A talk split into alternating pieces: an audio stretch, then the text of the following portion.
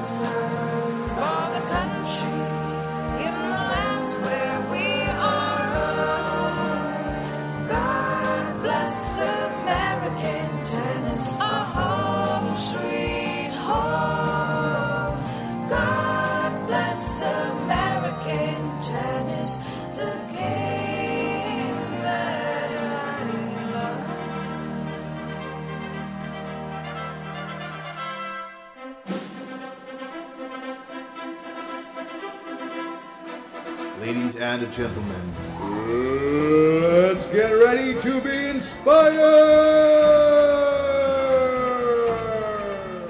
Introducing in the red corner, American Tennis. And introducing in the blue corner, your host for American Tennis, Mr. Chuck Kriese. Ladies and gentlemen, time to get in the game.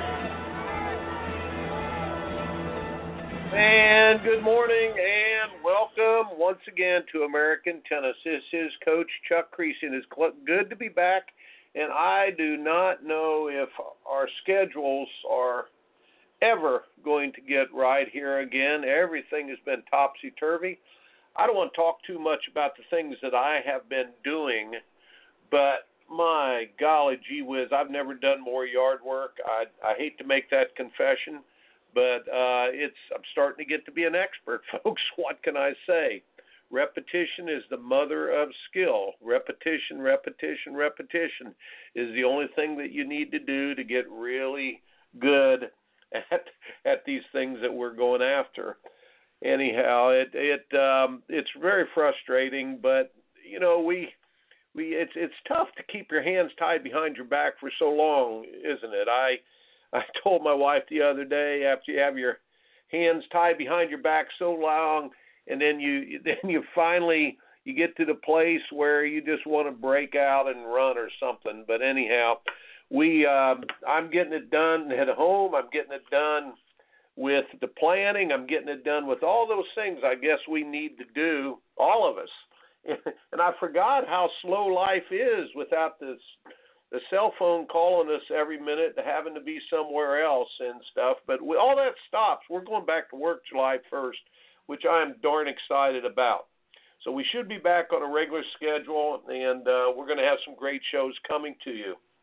And I'm really, really happy that uh, today we, we've we've got a great one for you. Okay, Coach Josh Goffi. I'm just going to tell you before we bring him on the line here, but I don't know when I've ever been more proud of a of a player that I've coached. He he definitely is up there in the top four or five because he is he's been a tennis person most of his life. I've seen him all the way back to where when he grew up and then the whole process of him going through junior tennis. Of course, he got to come to Clemson and play uh, at Clemson, became a great number one player that we had, and then he went out on the pro tour, and then he now he's at the University of South Carolina. But we're going to have him on here. I just wanted to mention uh, and and the things that he's going to bring you. I don't want to leave out. I, I'm not. I'm going to bait you a little bit, but um, we're going to talk about his the progression of developing a player from a skinny rookie. I hate to say that,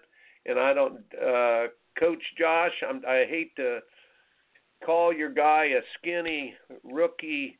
I don't know. He's 135 pounds, soak, soaking wet. I think when he came in there, but uh, I hate to. I'm not cutting on the guy now, but he went from a number six guy to the number one player in college tennis in three short years, and and we're going to talk about that.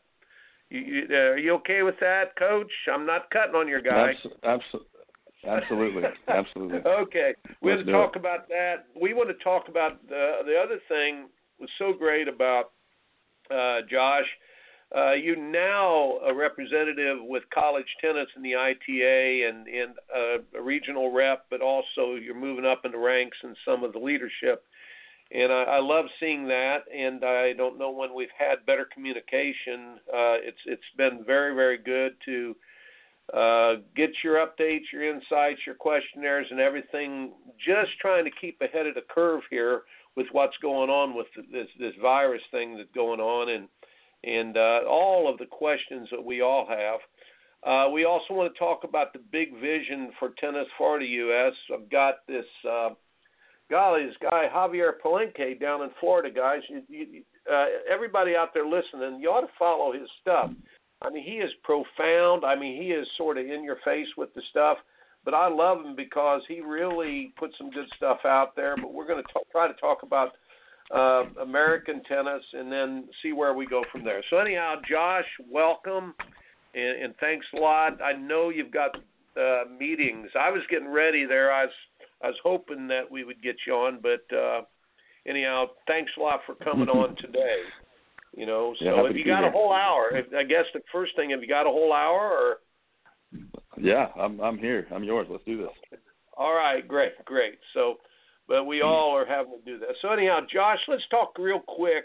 I just want to you know, get everybody to have a little bit of background um, about your coaching progression there. Um, golly, we could go back into your youth, and your dad, Carlos Goffi, was uh, yeah. fantastic man that's been a good friend of mine for many, many years. But he was old Harry Hopman uh, trainee, and uh, he taught you a lot of tough things about working for things and everything, but I want to hear about the progression of your building the program there at the University of South Carolina, but also let's get over and to start talking about your guy uh, who won the NCAA's in, in 2019, Paul Paul Jubb there. Okay, so yeah, yeah.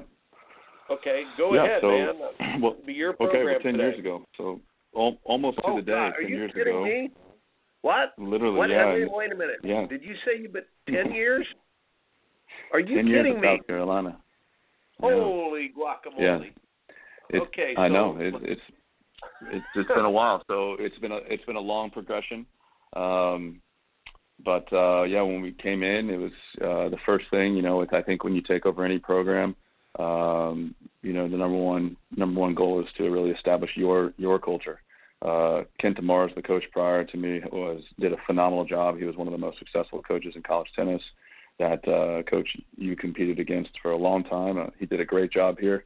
But like anything, when you come in, you definitely want to take over and, and really put your spin on things and, and your values into it, um, regardless of what was here before. So that was the, the main goal, and, and really for the first three years of uh, our of the program, um, it was all about that team practices, individual practices, uh, was establishing standards uh, so they became really just automatic in behavior for every kid, every coach. The language that we were all speaking to each other. Um, that was the that was solely the most important thing for for me um, to really put the roots down for the for the program. And we got lucky uh, in, in some certain areas. I mean, you need a little luck. I think when you're doing things, um, timing of things is always very important.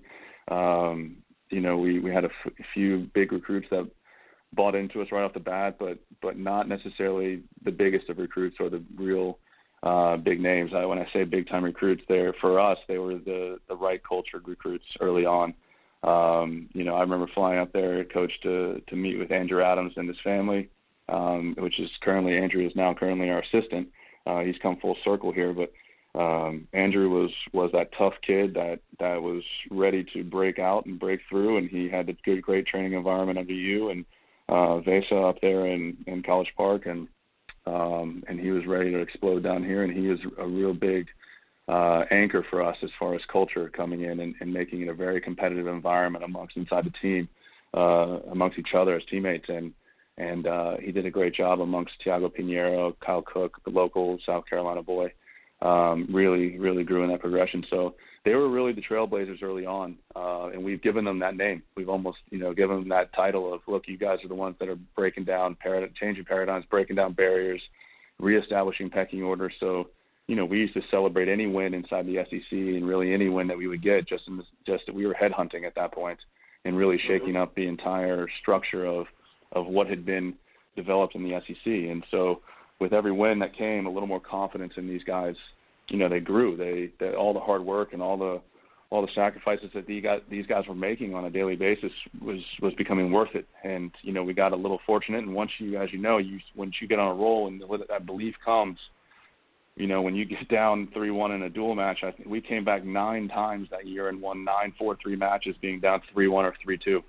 Uh, wow, to favorite teams probably to favorite teams. That's an important thing. So you get down, and I talk about this a lot. I, I say you got to learn how to lose the right way, win the right way. But you were down to teams that had a pecking order over you, and you're down three to one. And talk about that a little bit about the mentality. You know, I mean, if you if you break at all, if you press, you're done. If you push the, the red line, like in that movie Ford versus Ferrari, I love, but it's like mm-hmm. 7,000 RPM there. If you blow the engine, you press or try to tree, as they say, or plate above your head, you crack. But if you withdraw energy, you crack. I think that's a real important yeah. point. Could you talk about how you got the guys to be from an underdog to a favorite?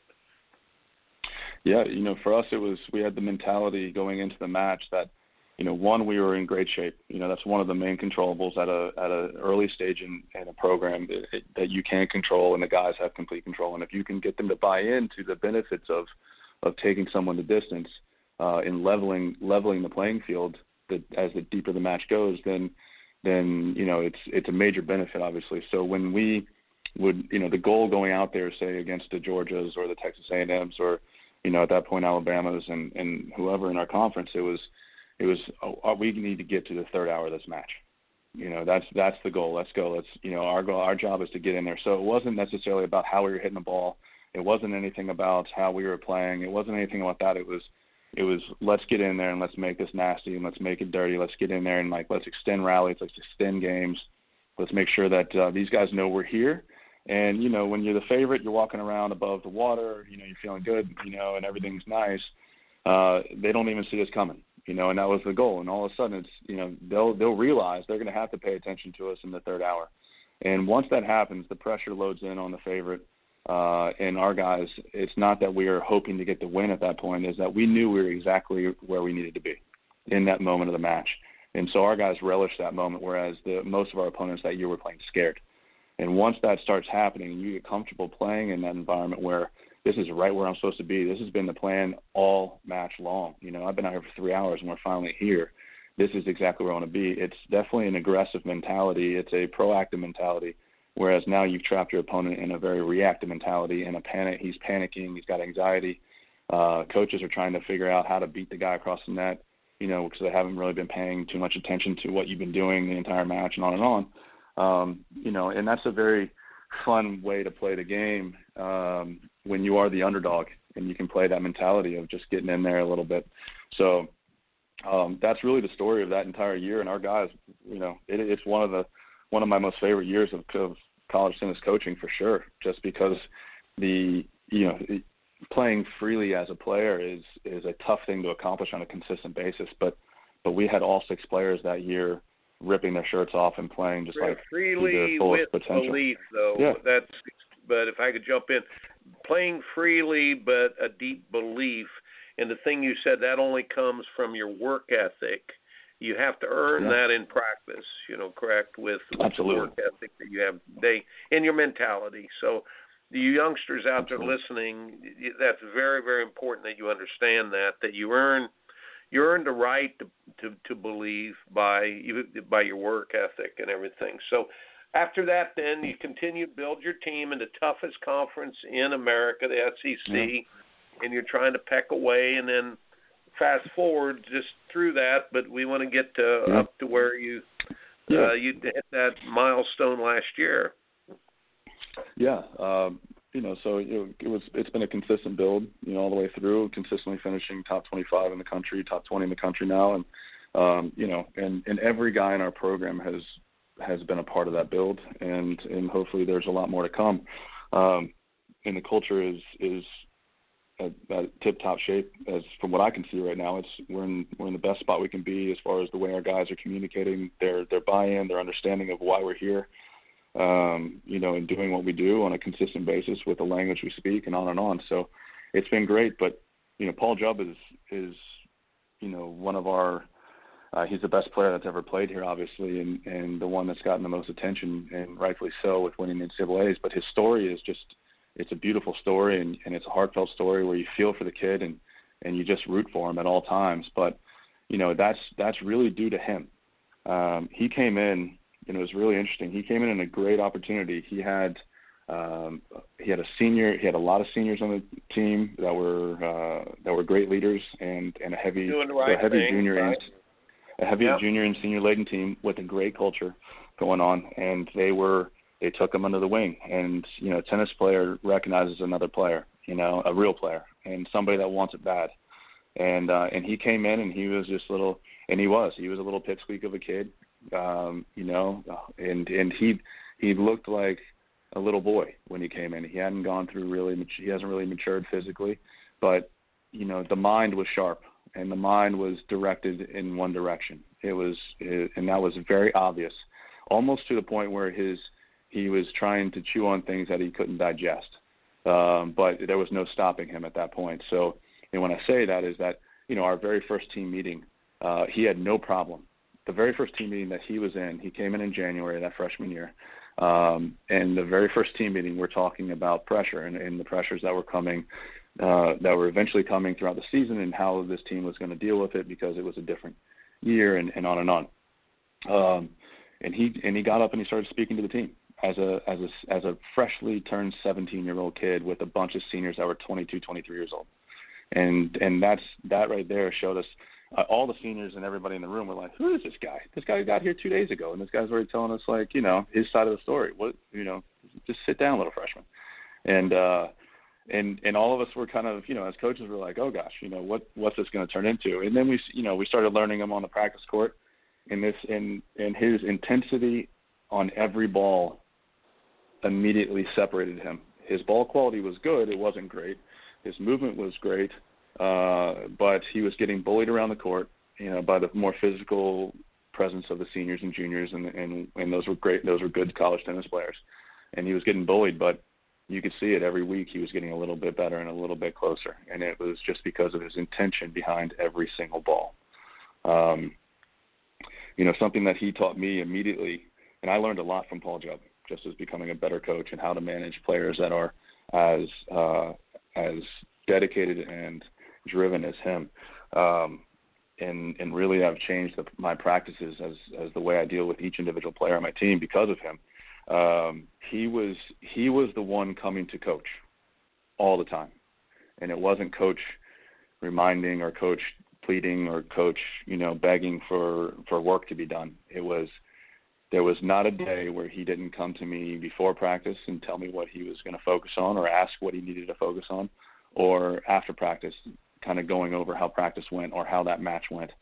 Um, after every single weekend that freshman spring that he got in, uh, whether it be the singles match that he played or the, or initially he was just in doubles to give him some reps, uh, he was coming and saying, you know, hey, can we talk? I'd like to go over my match. I'd like to go over what I was doing out there.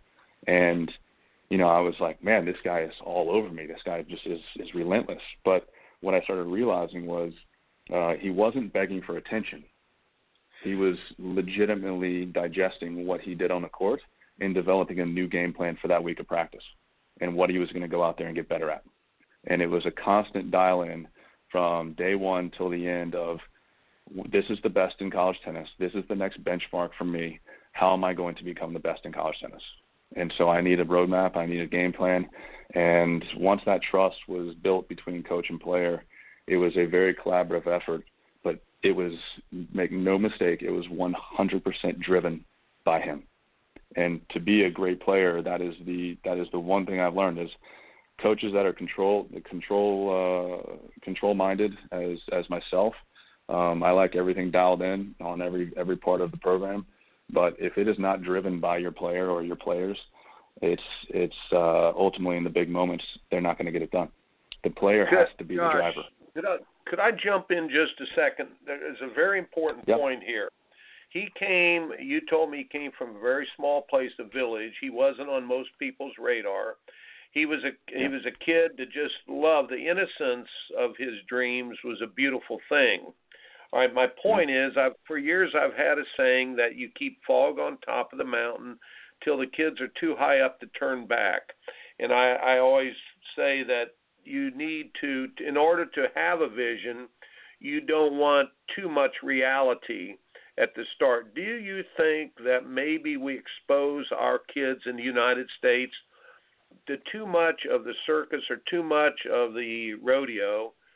you know, before they even get there. And then it's what you say in there is the whole thing. It's the owning it. He owns it. He he owned it. It's mm-hmm. his. It's his. And and uh, could you elaborate just a little bit on that because that's a big point. The confusion here, and we're going to go into program today, is in the United States of America. You know, where are our next champions going to come from, and does that have some relevance? Go ahead. Yeah, so Paul's Paul's upbringing when he was real young, um, you know, he was like any other kid, just after school programs that he got into, and um, you know, and that developed more into a couple times a week, and and then from there, once once he started saying, hey, I can probably do this, uh, you know, a couple co- local coach over there and in Hull, England, uh, took him under his wing and started working with him at the end of the days and and on and on. But you know, a lot of it was again, it was always driven by Paul. I'm not saying he didn't have uh, you know go through all the the attitude changes and things like that as a junior. Um, you know, he just learned what professionalism looked like and and how to minimize uh, you know, going backwards in progressions and you know, and how how delicate it can be. But he he just enjoys the sport. You know, I, I think that's a lot of it is that um, I don't I don't really coach. I don't have enough experience to be honest to to, to really answer that question when it comes to uh, showing showing really kids too much, um, you know, before before they need to be before it needs to be shown. But you know, I can only speak to Paul's progression, and you know, I've got a little girl that I, my daughter that I'm trying to start into tennis right now, and and and that's a very delicate situation as well. And and so as far as as far as junior development goes, you know, it it has to be it has to be there. So I can I can speak to mine. My father had a lot more experience in that. He actually spoke to to a lot of the country as far as coaches and players. He used to run a workshop with Nike um, called Parent Player Workshop. Um, that was talking about relationships between parents. Hey, yeah. Yeah. yeah. yeah. So yeah, so he's you know he has a wealth of experience um, and and really is the authority on that from what I can tell back in the day. And um, you know the way he dealt with with me personally was he never dragged me to the court he never put me out there he definitely uh steered me in the right direction but there was a day uh that I remember very vividly because of the way he responded to to me tell, me asking a certain question um you know he kept me in multiple sports going until I was about 14 and I I enjoyed just being an athlete it didn't I, it wasn't necessarily I was a tennis player a soccer player basketball player I was just an athlete and uh, all that was in in case that I did want to be a tennis player. Um, was working on athleticism, bounce, spatial awareness, all that kind of stuff. But there was a day when I was 14. I said, Dad, I want to play tennis. I want to be a tennis player. I want to be a pro. And he kind of laughed and he goes, Well, I've been waiting for this day uh, for a long time. And I and I go, I go, wow. You know, I was like, What does that mean? And he's just like, he goes, Well, it's got to be your choice. And so just understand from this point on, you know, there's I'm going to be a coach and I'm also going to be your dad, but I'll never be the both at the same time. And oh so, you know, he established some rules there of the way we were going to go forward. And but but what that taught me was right there was that this was mine, and it was a privilege. His time was a privilege for me, and that I needed to respect his time on the court. But at the same time, it was me. And the day that I didn't want to play is the day that he would stop coaching uh, and that, and it wouldn't be anything personal. It's just you know you can't do this if you don't want to be out there. And so, to me, that was a, another another example, uh, just like Paul's, that if it's not player driven, uh, then really, really it's uh, you know climbing. There's going to be a ceiling there for sure. Boy, that's great wisdom. That is great wisdom. Can you? Then, like a couple minutes here, and then I want to um, change uh, gears here a little bit Can you walk through the progression down there in Florida of him winning uh, match after match, coming from behind? Just just a couple things, the mindset, and then finally, you know, you're there at the big moment, and he had to play a fella to beat Mhm. him twice that year. And there he is, the biggest prize of all, and never been done there at University of South Carolina before. All the thing. Could you just walk through that a little bit so people could sort of experience that through your words? Yeah. Um, well, you know, one of those things was there's there's going to be setbacks in your career, and your dream's going to be crushed as a player uh, over and over. Um, you know, just to go back before we answer that question, there's there's a there's a very pivotal time in in Jubb's freshman year where he had gotten in the lineup and he was starting to play well. He went nine and two once he got in. I mean, he was he he got a hold of it. Uh, won his first match seven six in the third, uh, and he went out there in the breaker and and absolutely uh, went over to him in middle, and he you could see he was a little nervous. The team matches on the line. It was three three two. We were down, um, and uh, Yancey Dennis ended up coming back and winning six straight games on that court to win three, go three all, and then we were in a breaker there with Jubb in the third, and um, you know we went over there and you could see it, and I just and he goes, look, I just I feel like I'm being too tentative, and I was and I looked at him, I go, let it rip, baby, just go, like you just let it rip, you know what you're doing out here, and he went out there and proceeded to work points. It wasn't like a one-two punches, but he ended up finishing at net three or four times and hitting a couple more winners, and for to end up winning that breaker, and that set him up to be able to move through uh, the next part of that season. But in the middle of that season, towards the end, we played Georgia, uh, and he got he was beaten by Robert Loeb pretty badly, uh, South Carolina boy, and uh, he got beat two and one down on court six. And he came in my office that next Monday and sat here and uh, he said, "I need to talk." And he said, "Look, coach, am I silly to think that I'll, I have a chance to be a pro?" And at that point, you know, that was that's a breaking point where he was legitimately soul searching, and that that loss hurt him so bad that uh, from there he made a decision that that he was going to give everything he possibly had in every day of practice because that's the only thing he could do to ensure that he had the best possible chance of becoming a pro.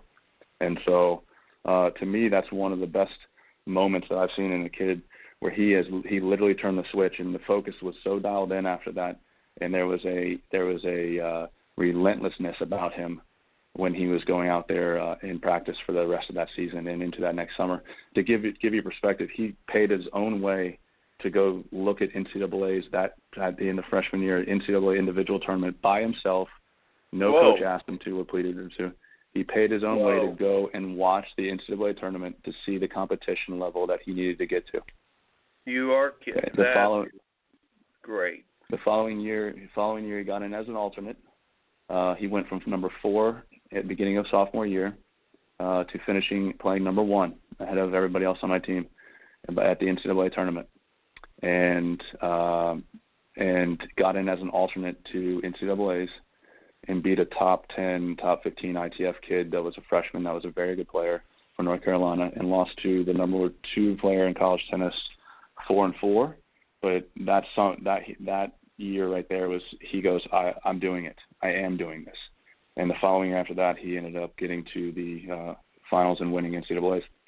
So that's a little bit about his progression there. But it was, uh, you know, his ability to really understand the game and really get into the understanding of the game of tennis was different than than most. It wasn't about how he was feeling the ball.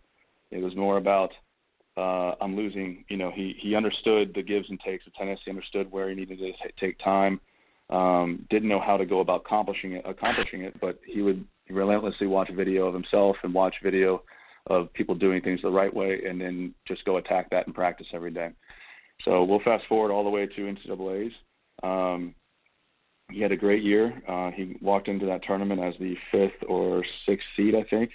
Uh, so you know, definitely one of the contenders. But um, like any kid, it was it was another another memorable moment for me as a coach and a player. Uh, was getting there. He had a few good practices. Two days prior to the tournament, we got there. Um, are we good here, Coach?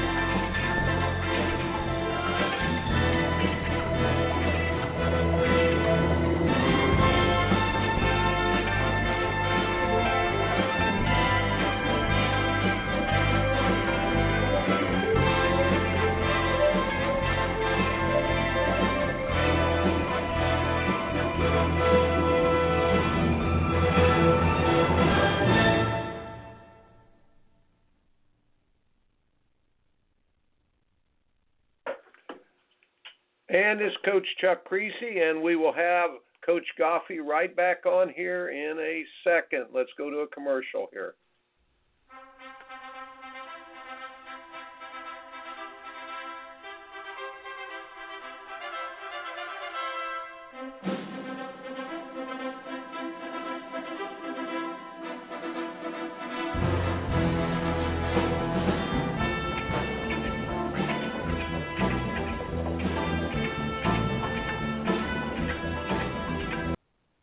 And it's Coach Chuck Kriese reminding you that coaching tennis is still out there, folks, and it is one of the top selling books of the last 20 years. Coaching Tennis by Coach Chuck Kriese. You can go to Amazon and then order it. It's much more than just a tennis coaching book. You can get all kinds of ideas about your game, both the physical, the, the mental, and the emotional parts. It's called Coaching Tennis, Coach Chuck Kriese, and just go to Amazon and order it today.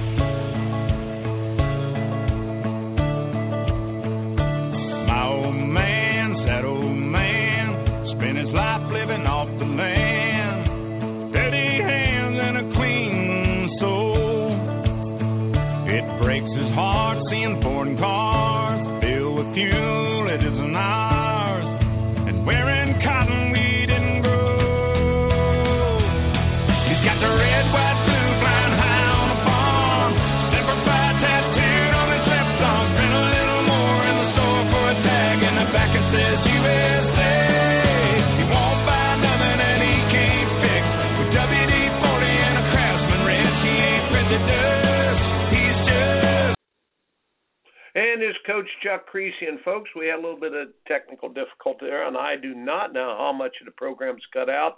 But Josh, we got you back, and I my apologies. Right. I have no idea what happened there with the phone lines, but uh, we've got our Yeah, no hooked up to one, so it's it's good. So real quick, you just finish up the story on Paul uh, there at the NCAA tournament if you can, and I'm hoping this will not happen again. But uh, bear with us, folks. We we're glad to have you back.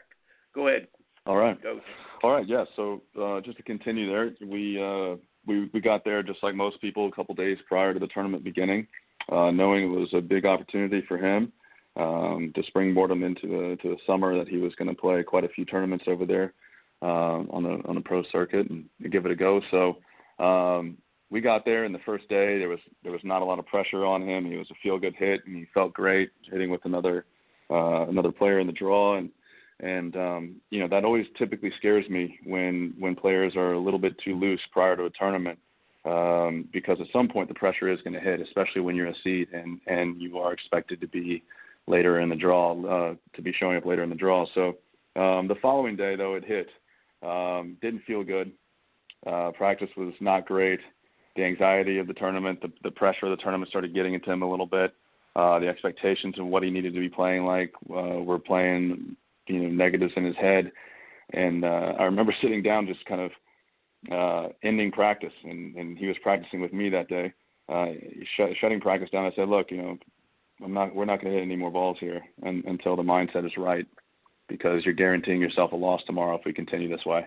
Um you know it's there's a skill to run a tournament there's a, it, running a tournament is a skill just like understanding how to run a match the momentum of a match there's a momentum in a tournament and um, and it needs to be treated in a certain way. And so the way that we we spoke about it was the first the first round has nothing to do with how you're hitting the ball. We don't need to be playing like you need to be winning the finals tomorrow.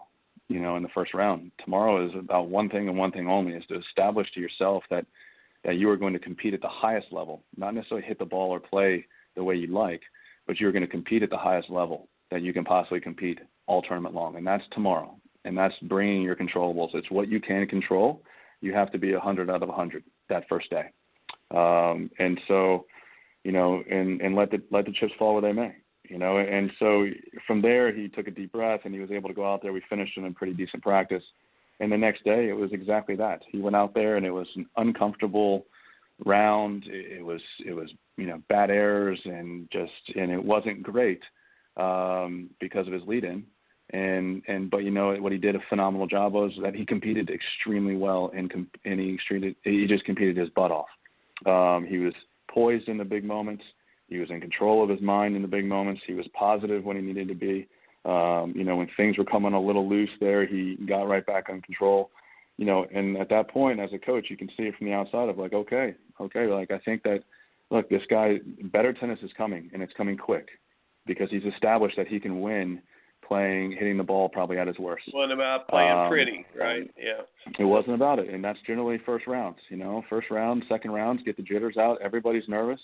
Um, you know, people are going to be coming for you, but you put your foot down and show that you're a competitor. You're setting yourself up for a lot of success later in that draw.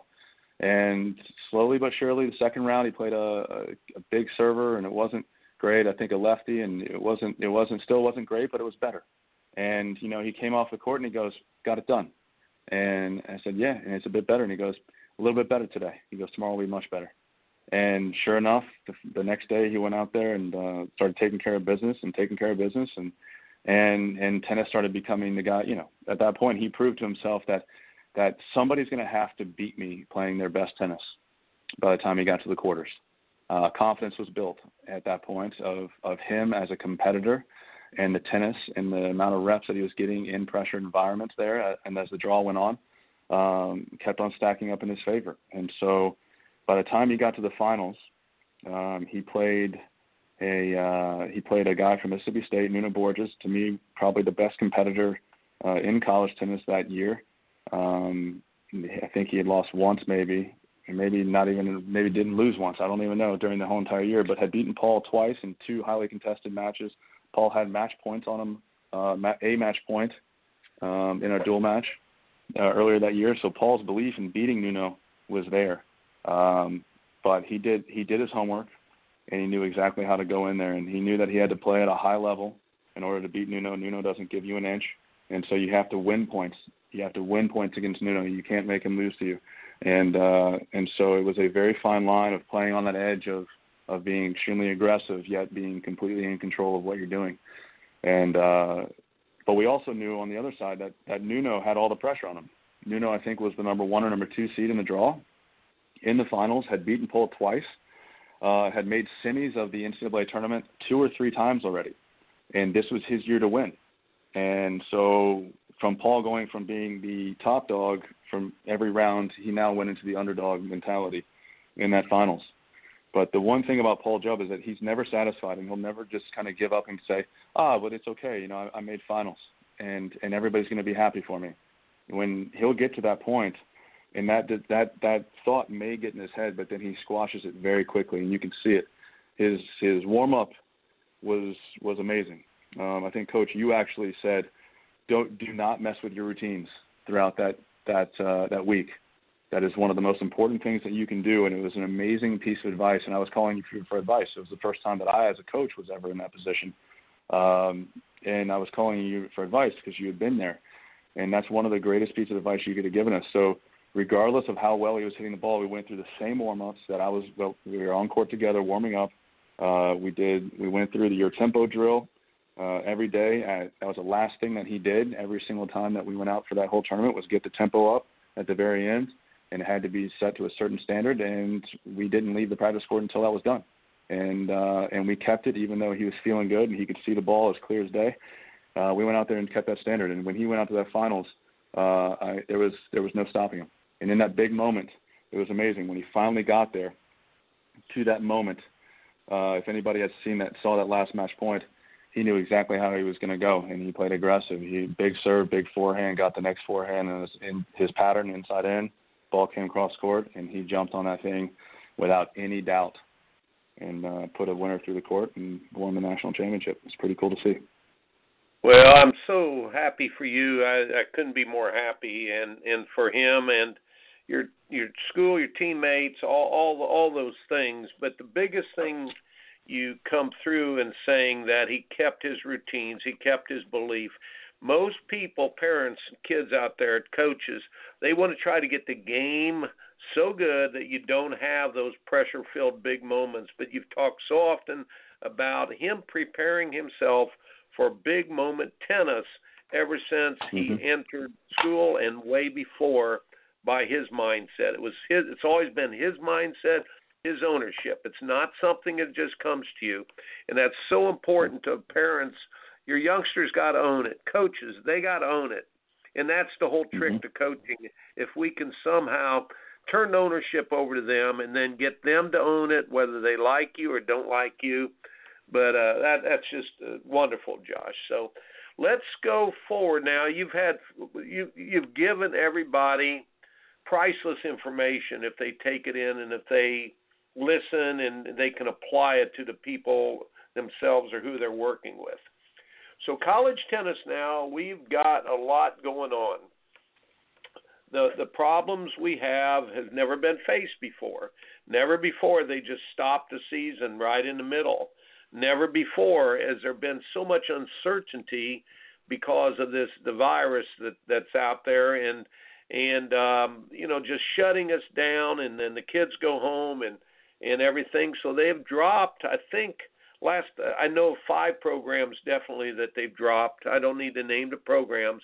I'm not going to cast bad mm-hmm. light but they've dropped five tennis programs and the athletic directors have to make these decisions whether it's financial or whether it's quotas or whether whatever it is they've chosen tennis to drop.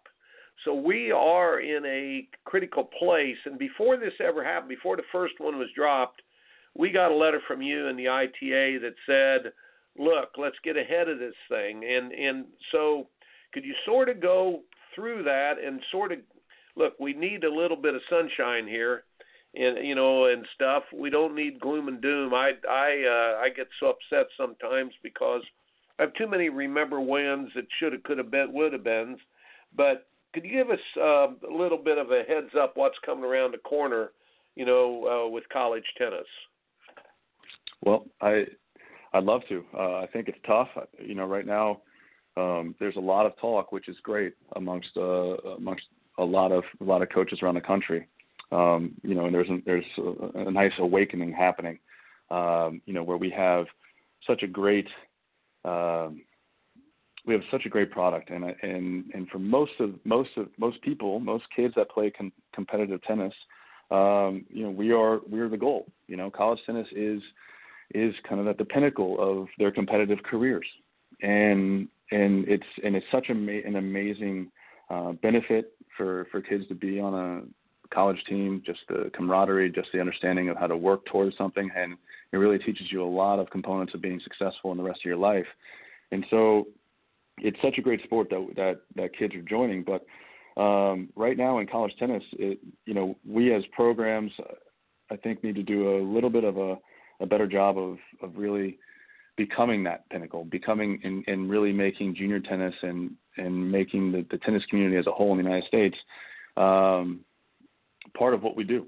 You know, it's it's that's ultimately I think a goal, uh, a vision of mine that where where it's it's we are basically coming from the college tennis point and, and going all the way down to the small towns of the United States and, and the coaches and the kid the, the coaches that are putting in the hard hours out on the park courts.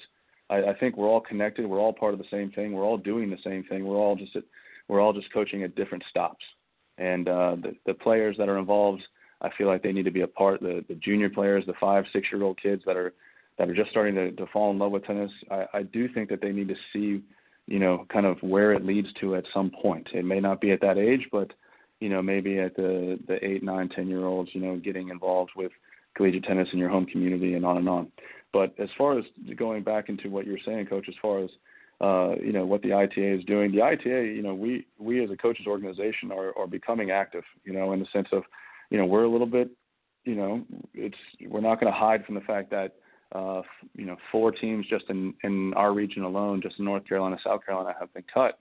Um, you know, we're trying to figure out why maybe uh, we're an attractive um, target for, for some ads, and and really get to the bottom of things and, and find a way to become a little bit more relevant in, in that regard of, of so so that we would not become that attractive target.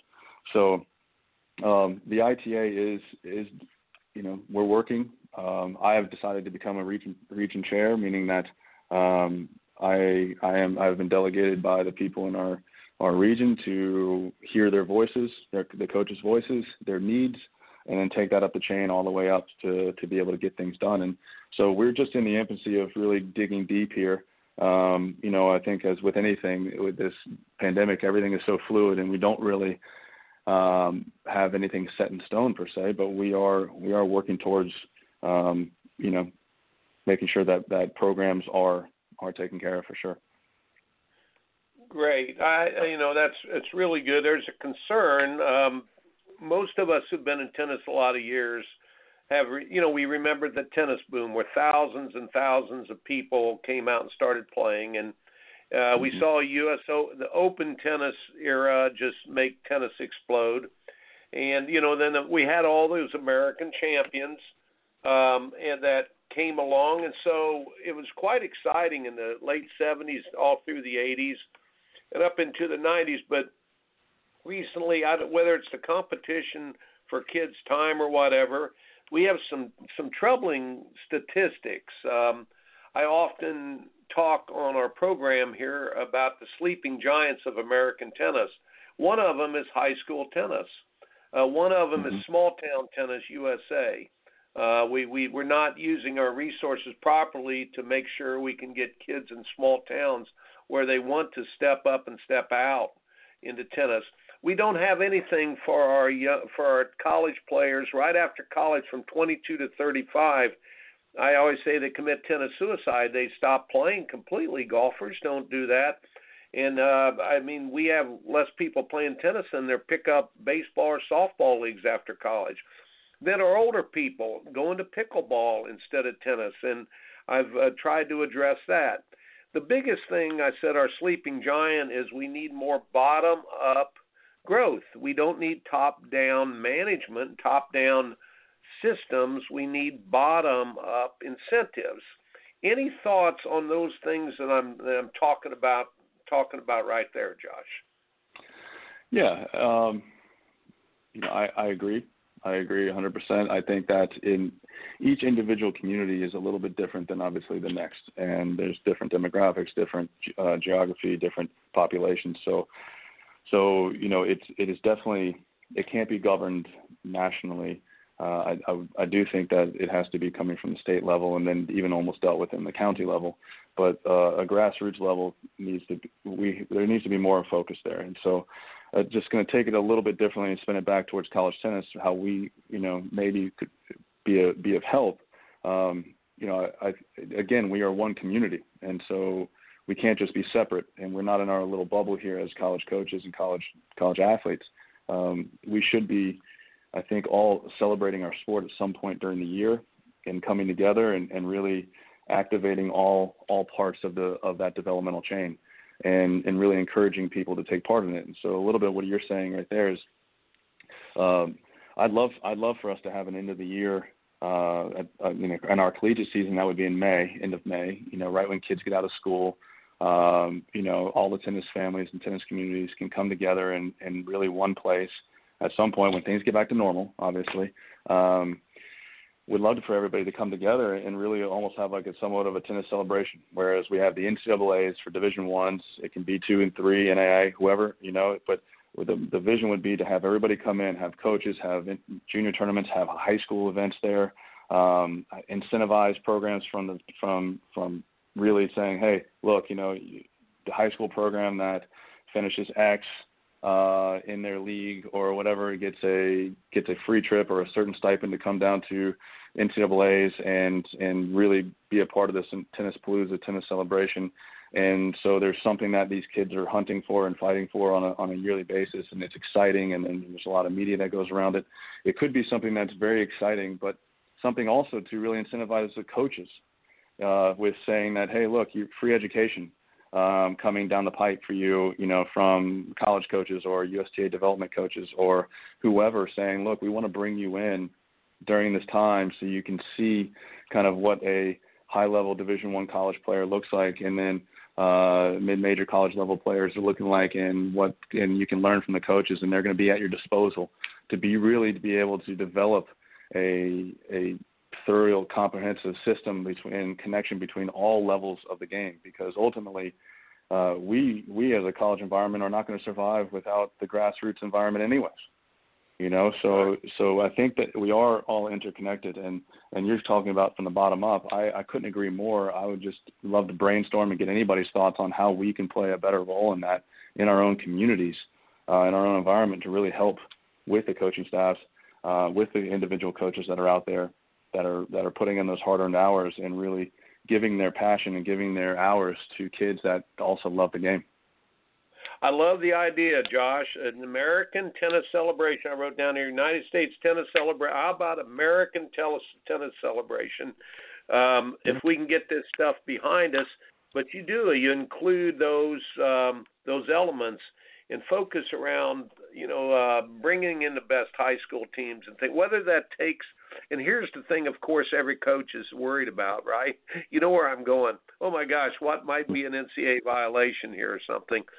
But if we got the schools behind it and we got they, they, they you know some type of an absolution to where we have an american tennis celebration and then it they it would be tremendous. We need a shotgun start again. Uh, we need uh, we need some vitamin pills for our sport. And um, one thing I just wanted to add again and emphasize: everybody out there, it's your circle of influence. Those people around you. It's not your circle of concern. We all have the big, big, big world or you know United States circle of concern but it's your circle of influence. It's the one person around you. Are you helping that youngster learn how to play tennis? Are you mentoring the youngsters around you? If you're a high school coach, are you becoming active in your community? Are you going and, and doing what you need to to get those kids out there on the tennis courts? And you know, we have the best game in the world. You all know that, the best sport in the world. But it is, and listen, folks, an acquired taste. It takes time. It's extremely hard. It's a hard sport to pick up. It's a very, very almost impossible sport to put down for your your kids once they get into it. That's why we should want our youngsters into it. So I, I love love that idea about a, a tennis celebration. You know, American tennis celebration, and we we all know some people down there in Orlando. They would love that because they're going to need it too. But if that's a Absolutely. fantastic idea it's not just the motivation of the kids, you know, it's and the, it's the motivation of the coaches. And then when the coaches and the kids become motivated together, uh, they get excited together.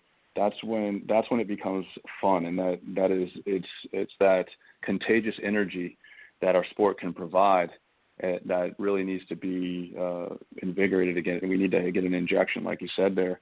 And and the only way to do that is to really just come together with people that are all very passionate about our sport. And the sport has given so many gifts to all of us um, in so many ways that it's really our duty to give back in that in that regard. And and to me, that would be one one option. And I'm sure there's many others, but I know that personally, I've become so invigorated as a coach when I go and watch people that are just also very passionate and being I'm around people that are very passionate about the sport. I become invigorated again. I become, you know, I I, I want to get better at what I do. You know, and if you're not around that and you're around people that are are not very passionate about the game or don't understand uh, really what you're doing and why you're doing it, then then it's very easy to become complacent in your own community.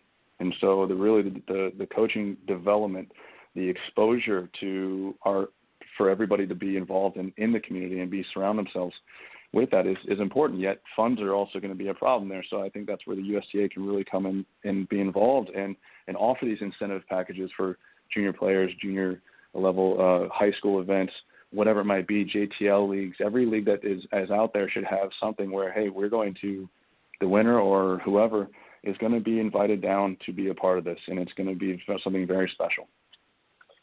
I, I I love the idea, and I look forward to talking with you about that more. We've got about two minutes uh, left.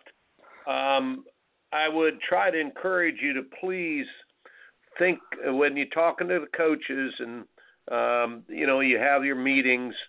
Uh, it, it might be a great time to reevaluate, um, you know, our format, season formats.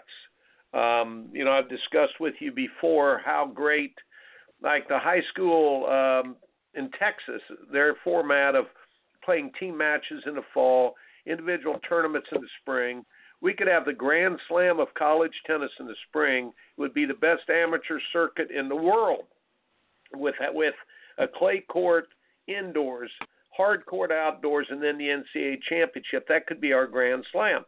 Now, the beauty in that is that teams, if you don't have a lot of money, you don't have to play many tournaments, but you could you could pick and we had had satellite events around those events, all trying to build kids' rankings and their initiatives of moving forward individually and then springboarding into the summer.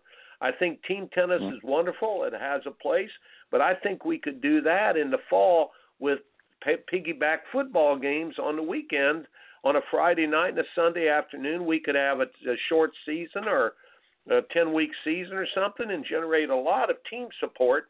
But we we could also, you know, we would we could have two sports for men, two sports for women with the same amount of people and the same amount of money. And the athletic directors would love that. We could cover two more sports like track and field does with indoor, outdoor, and uh, cross country. They they uh, save a lot of money. Funny, I, I've got got 90 seconds here. Go ahead, coach. Anything real quick there, and then shoot, I can't thank you enough. Anything real quick on that? No, I, it sounds like a great idea. I think there's a lot of talk about format. I think there's a lot of talk about, um, you know, about changing college tennis to make it become more relevant. I still go back to the same thing that I've been talking about the entire time: is that uh, to really become relevant, to really become relevant to your ads, it's you get, we need to become the hub of our of our community. So we really need to reach out to all those junior development coaches, uh, and and what, yeah, get out to the courts, get out to the courts, get out to the park courts, go see them, go talk with them, ask them how we can be of service, what can we do better, how can we help them, really become the hub, the center of our little community, tennis community, and that'll generate a lot of uh, fans, a lot of community around us, and to me, that's how we start from the bottom up, is in our own little small community. So um, I couldn't agree more in that regard. Josh Goffi, I cannot thank you enough. Those are it's great wisdom. We're going to put that one in the bank, and we're going to have it up, folks. Look look on uh, Facebook. Go to YellaBall Network. Look look for American Tennis with Coach Kriese. But folks, brother, this has been a great show. Josh, I cannot thank you enough, you know, uh, and thank you for your My work pleasure. with young people. God bless you, man. Thank you. Thanks, Coach. Thanks for everything.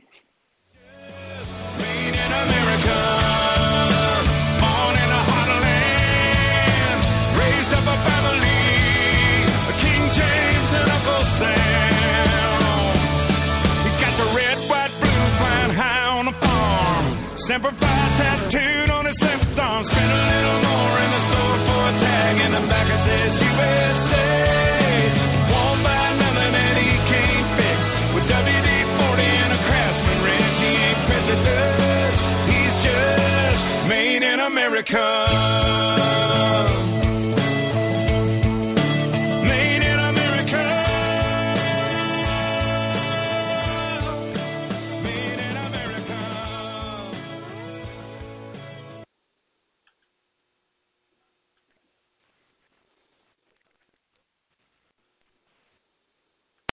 Join us today during the Jeep Celebration event. Right now, get 20% below MSRP for an average of 15178 under MSRP on the purchase of a 2023 Jeep Grand Cherokee Overland 4xE or Summit 4xE.